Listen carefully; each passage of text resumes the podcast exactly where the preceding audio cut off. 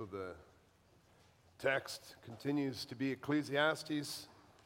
The theme of the book of Ecclesiastes is that God gives meaning to our life under the sun through his son Jesus Christ. We've seen already that God shines his light on the vanity of human efforts.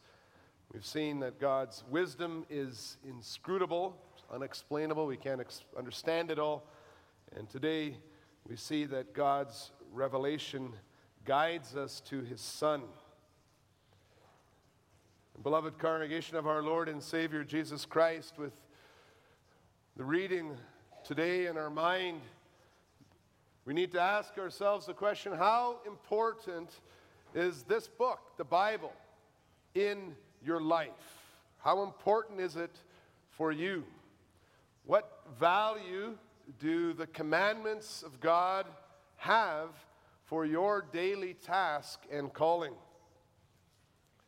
In the book of Ecclesiastes, the Holy Spirit reveals that not only is God's word the light from heaven that shines into the vanity of human life, but it also is the means by which God leads us back to Him, back to our Savior, Jesus Christ. All that running after the wind, the winds of dreams on the yellow brick roads of life under the sun, and people had the way out available to them as the slippers on their very feet. As Paul preached to the people of Athens, the God who made the world and everything in it and who gives to all mankind life and breath and everything else is actually not far from each one of us. If you are tired of the futility of wasting your life in vain pursuits, if you want to rejoice in your life, you need to trust that God is wise, to walk with the Holy Spirit through the Word of God. The message that we preach, I preach to you today, is that God's revelation guides us to His Son, and we'll see this call to this is a call to revere the Lord's commands, to remember your Creator, and to rejoice all your days. Although the sovereign God is inscrutable in, his, in, the, in the profundity of his majesty and eternal glory. He has not completely hidden himself from us here on the earth under the sun. Beside, beside the, the secret things that belong to the Lord our God, you, you saw that text as you came in today, Deuteronomy 29, verse 29. The secret things and the things revealed. So, beside the secret things that belong to the Lord our God, there are things that are revealed that belong to us and to our children forever. And Ecclesiastes concludes by showing us that although having all the advantages of a man like King Solomon cannot help us to change the past, to control the future, or even to understand why things in the present are the way they are, we can still know what to do today. After wrapping up the message of Ecclesiastes that began in chapter 1, verse 2, talking about vanity, and you see the second flap of the, the envelope closing up the, this theme in chapter 12, verse 8, where it mentions again vanity of vanities. Then the Holy Spirit brings us further to the end of the matter. Verse 13, we, we can see that he even uses that language, the end of the matter, the grand conclusion of the study of God who came down and looked at life from under the sun. The grand finale fear God and keep his commandments. The grand conclusion of the book of Ecclesiastes is simply live in the light of God's word. This isn't just a child's song. This is real. This is the revelation of God. to help us escape the futility of life.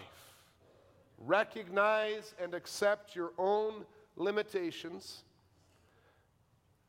the dead ends of life under the sun, and trust that your Creator who lives beyond the sun can guide you through His Word to the abundant life that He has prepared for you.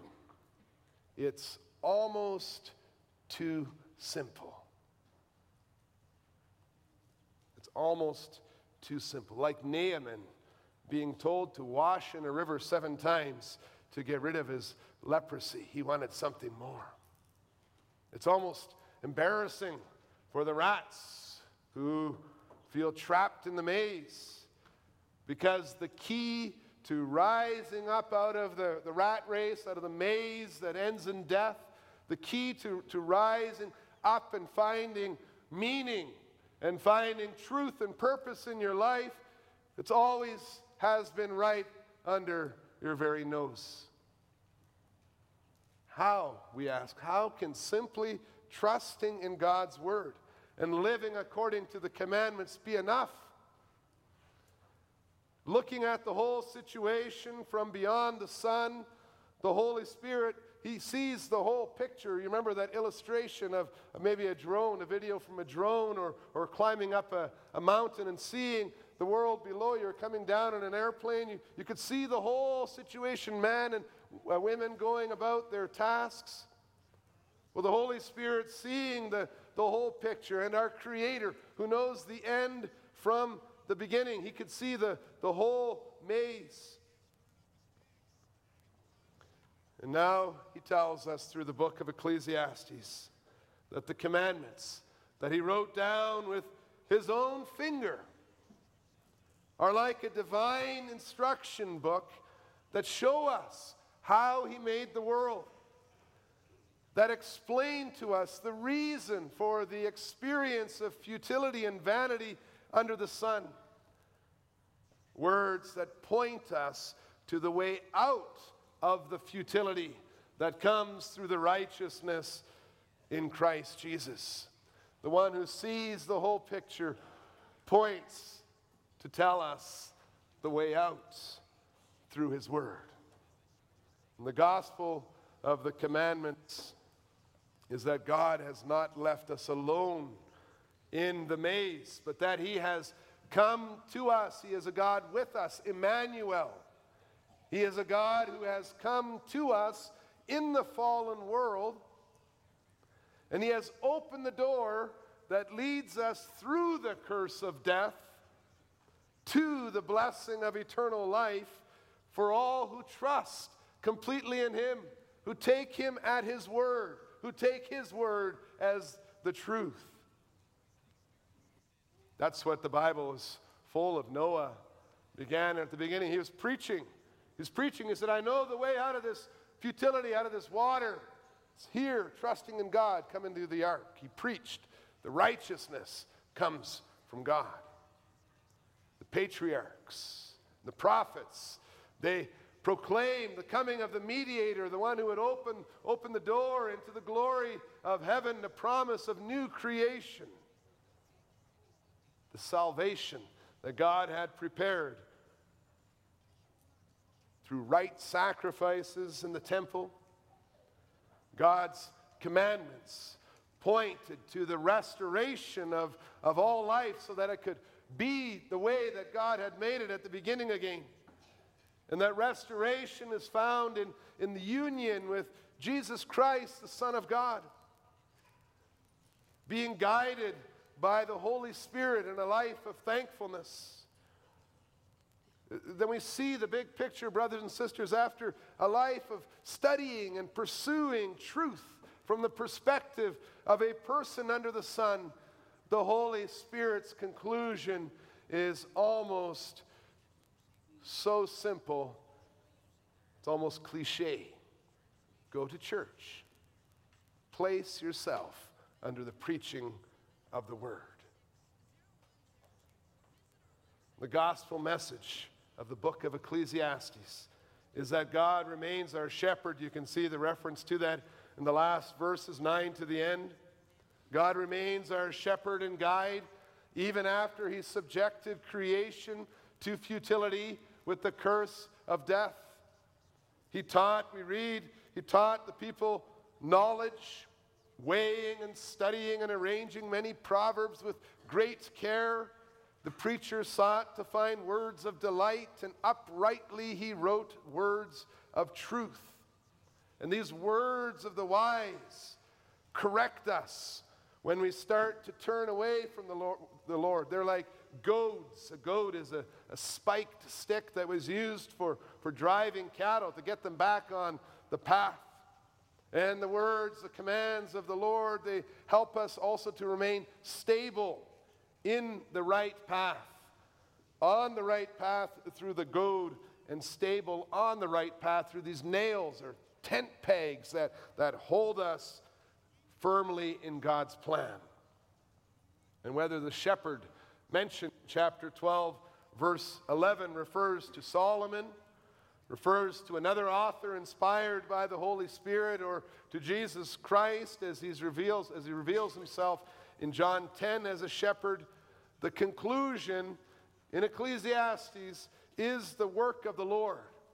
It is a conclusion that stands in contrast to, to any other book that you might find in the world. The Holy Spirit even warns in verse 12, My son, be aware, beware of anything beyond these.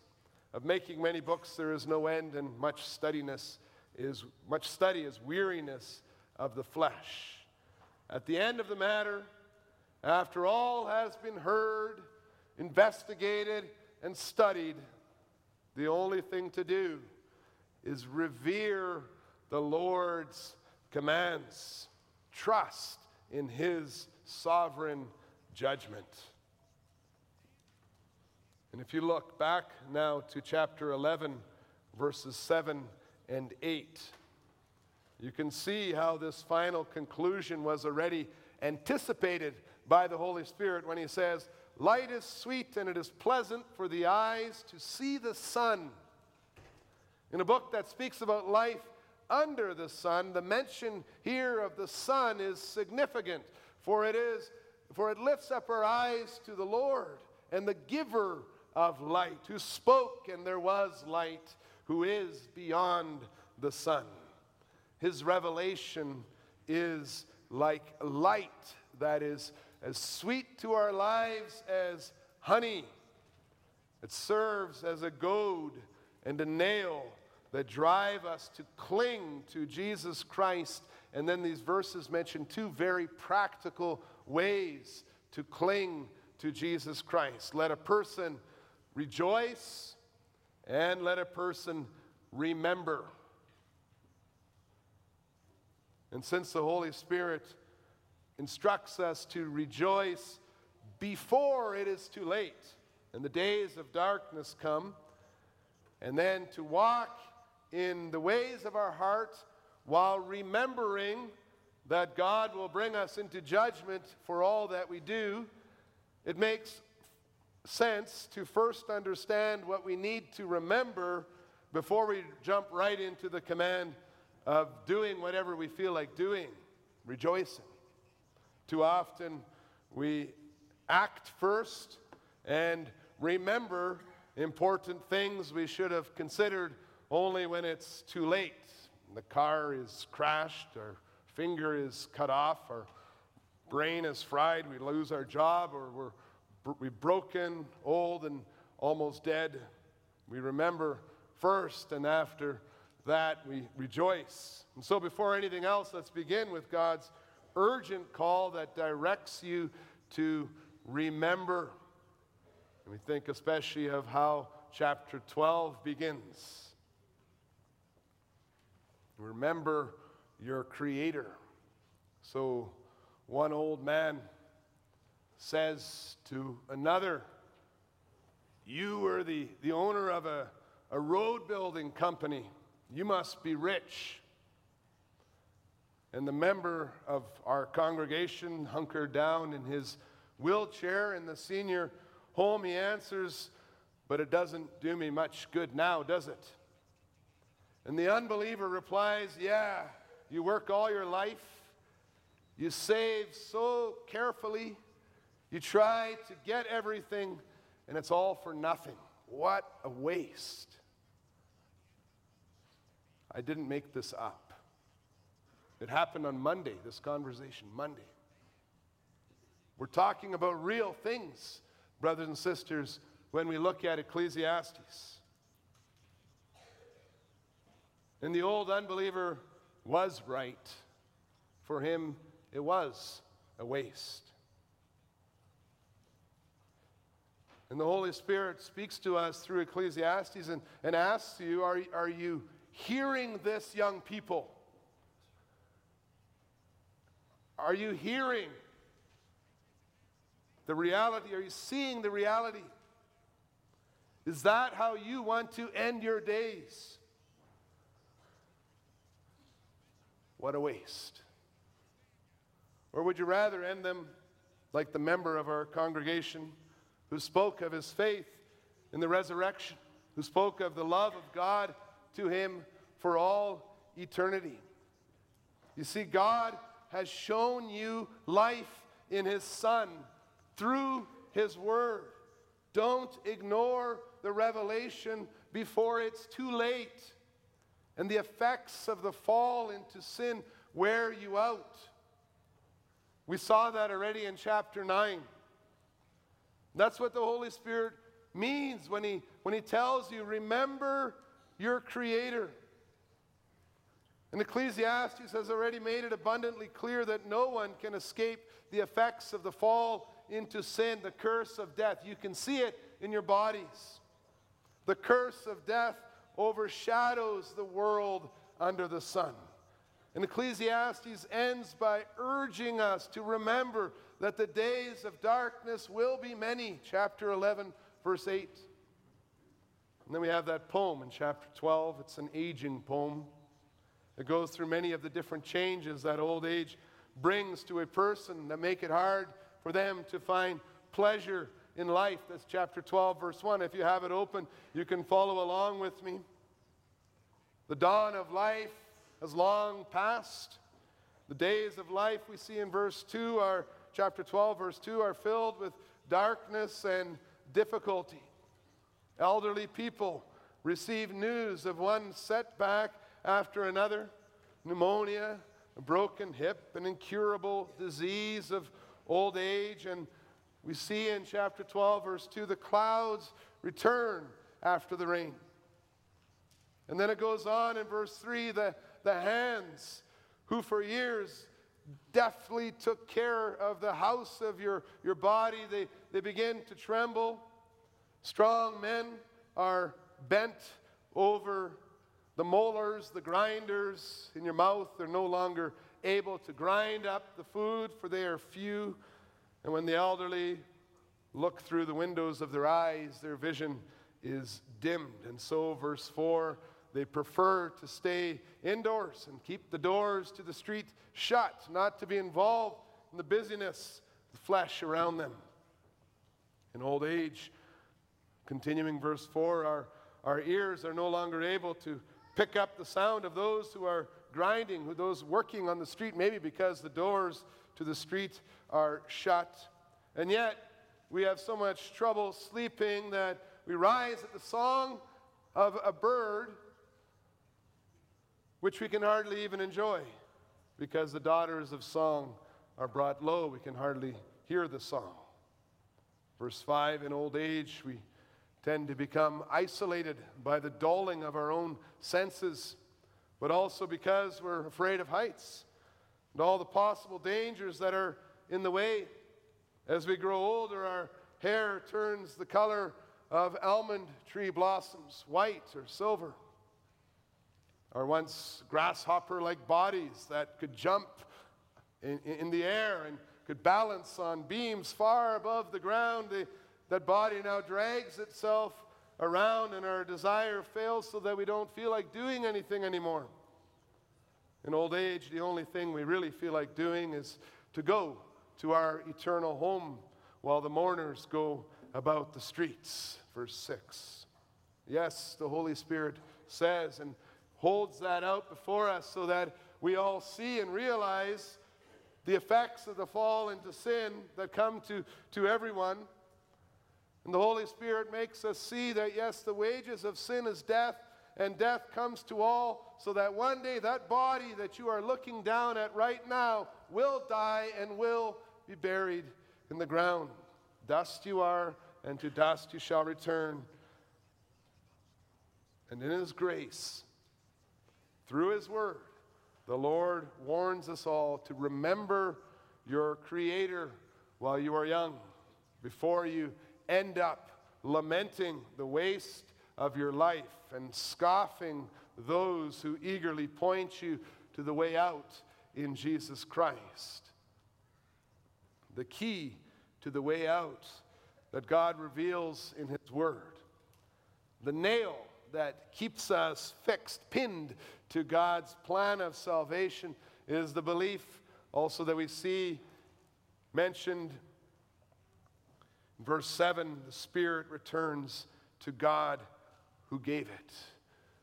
The nail is that God is the one who has given us our spirit, that God is above the experience of life under the sun. There is a creator who existed before the sun was made, and those who remember him before they die in the rebellion, they don't have to die in despair.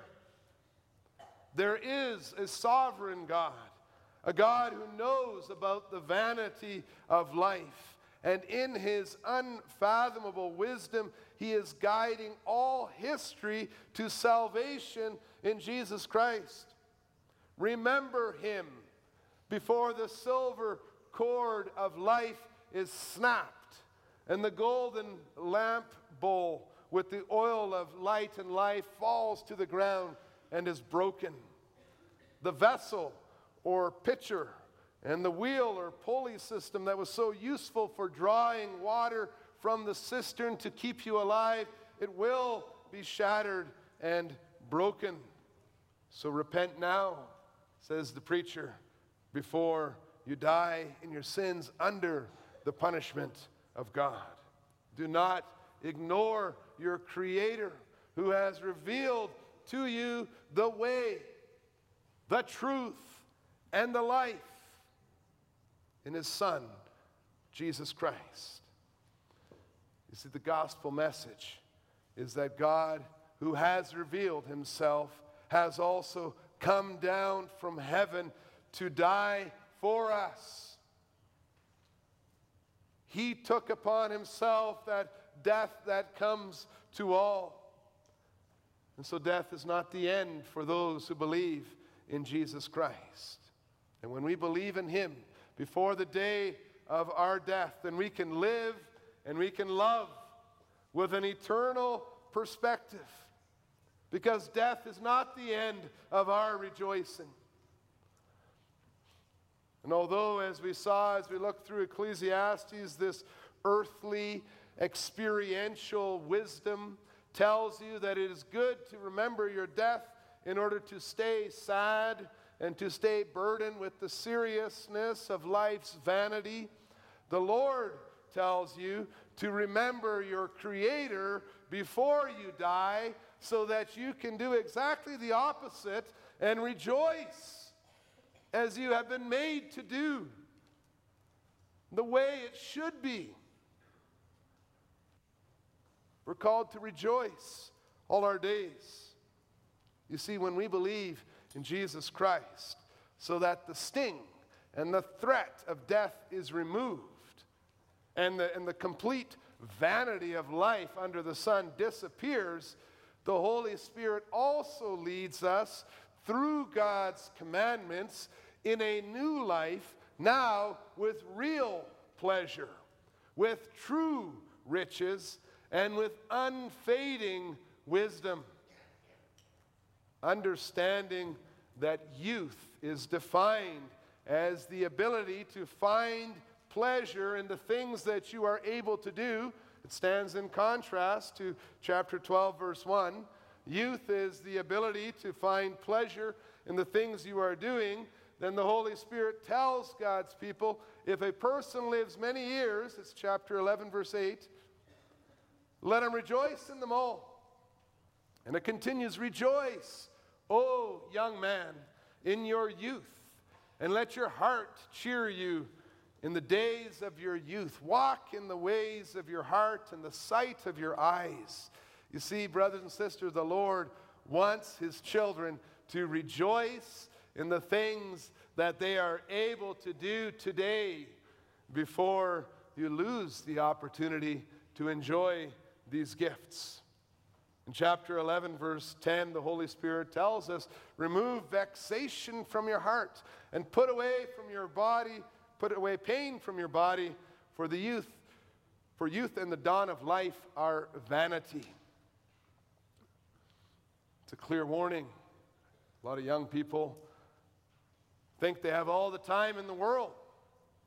But the reality is that that ability to do the things that you can do today may not be with you all the time. Youth and the dawn of life are actually more like a vapor, that vanity, a, mist that quickly disappears. You will not have strong, flexible limbs and good vision, uh, clear minds and courageous hearts forever. So, so don't waste these gifts by getting stressed out about the foolishness of the people around you under the sun. That's the definition of vexation. God has shown you that you do not need to spend your youth living like the world around you, caught up in the futility of their pursuits. The Lord has revealed his sovereignty to you today to calm your anxious, envious, or desperate hearts. And he says, remove vexation from your hearts.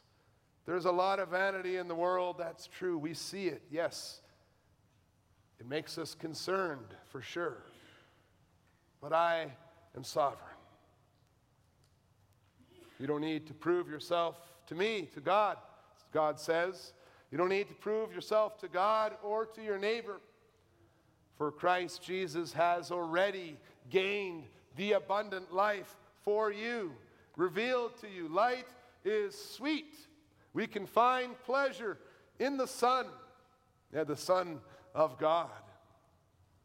And the preacher's exhortation to the young people, to, to the youth, to remove pain from their bodies is not speaking about the unavoidable pain of old age, but about that pain that people willfully bring to their bodies by corrupting it with evil. The expression, put away pain from your body, stands parallel to the command to fear God and keep His commandments.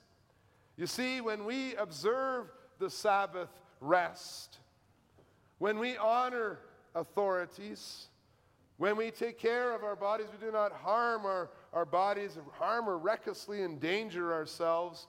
When we remain faithful to our wives, to our husbands, and you can go through the commandments, we are also staying away from all those things that bring misery and suffering and evil and pain to our bodies. It is important to understand then how the law leads us to the joyful life, to rejoicing. It's important to understand that because today it's very common for people to, to flip around, flip this around, and they teach that the commands of God cause misery. That's not what Ecclesiastes teaches us. The earthly wisdom presented in Ecclesiastes is so reluctant to speak of joy, is so emphatic on duty, the fear of God, and his judgment, that if people used these parts of Ecclesiastes to judge Christianity, they would have to conclude that God wants us to be somewhat fearful, pale, pessimistic, and cheerless.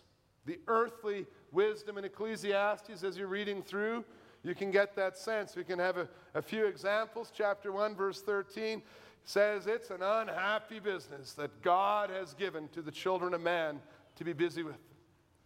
And then we look at chapter 3, verse 18. I said in my heart with regard to the children of man that God is testing them that they may see that they themselves are but beasts. You see, that's earthly wisdom, reluctant to be too joyful, you know, concerned about God, and there's a distance to God. Chapter 5, guard your steps when you go to the house of God.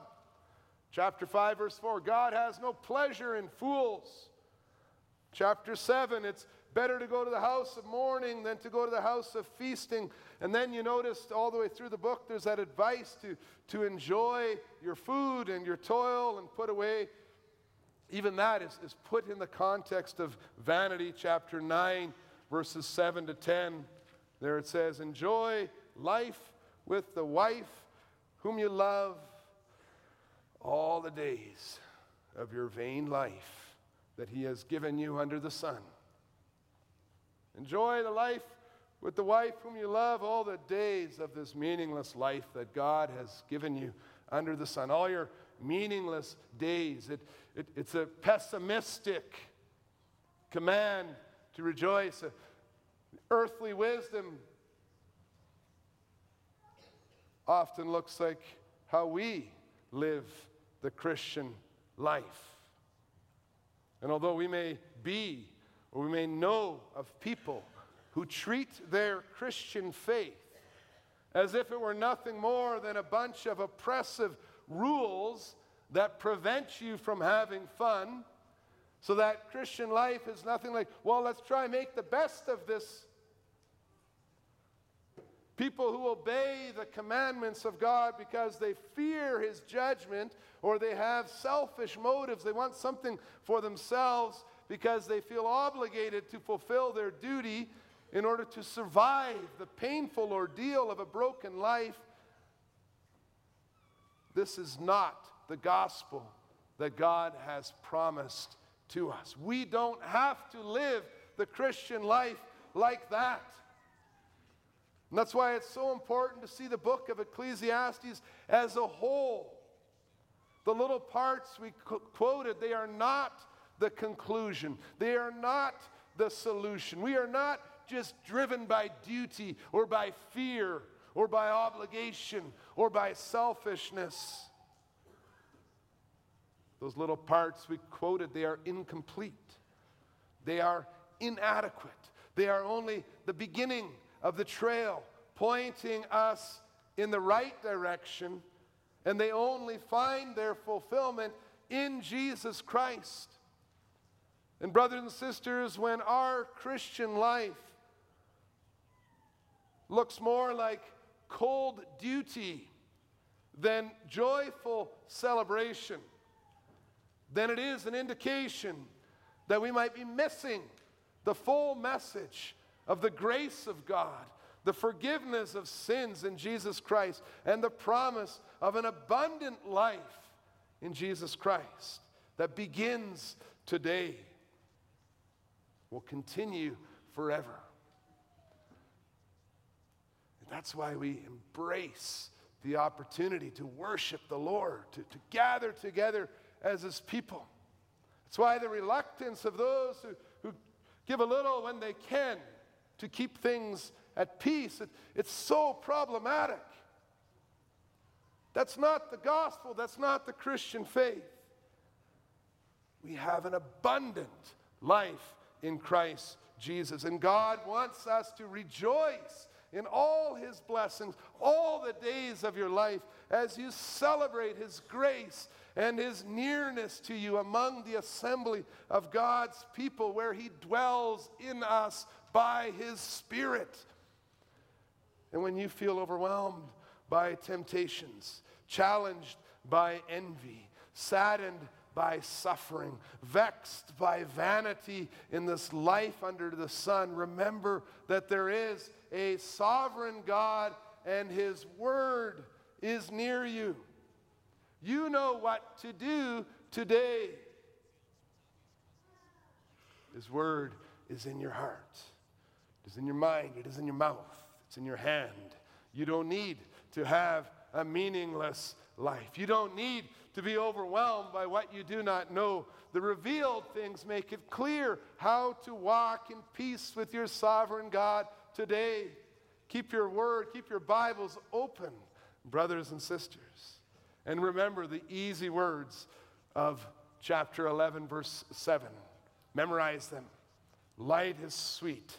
It's pleasant to see the sun. Maybe your children drew a picture of the sun today. It's, it's, it's a way to remember.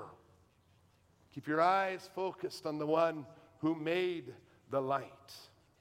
Then you will always remember to look to your gracious triune God, to remember the reason for your rejoicing in this life, to see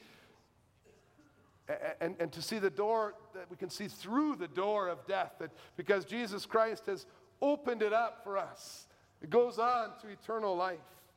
God shines his light into the vanity of life under the sun, so that even when we cannot understand why things are happening to us or know what the future will bring, we know today we have the revelation that brings us to Jesus Christ. We can walk in His commandments. We can have eternal life in His Son. Amen.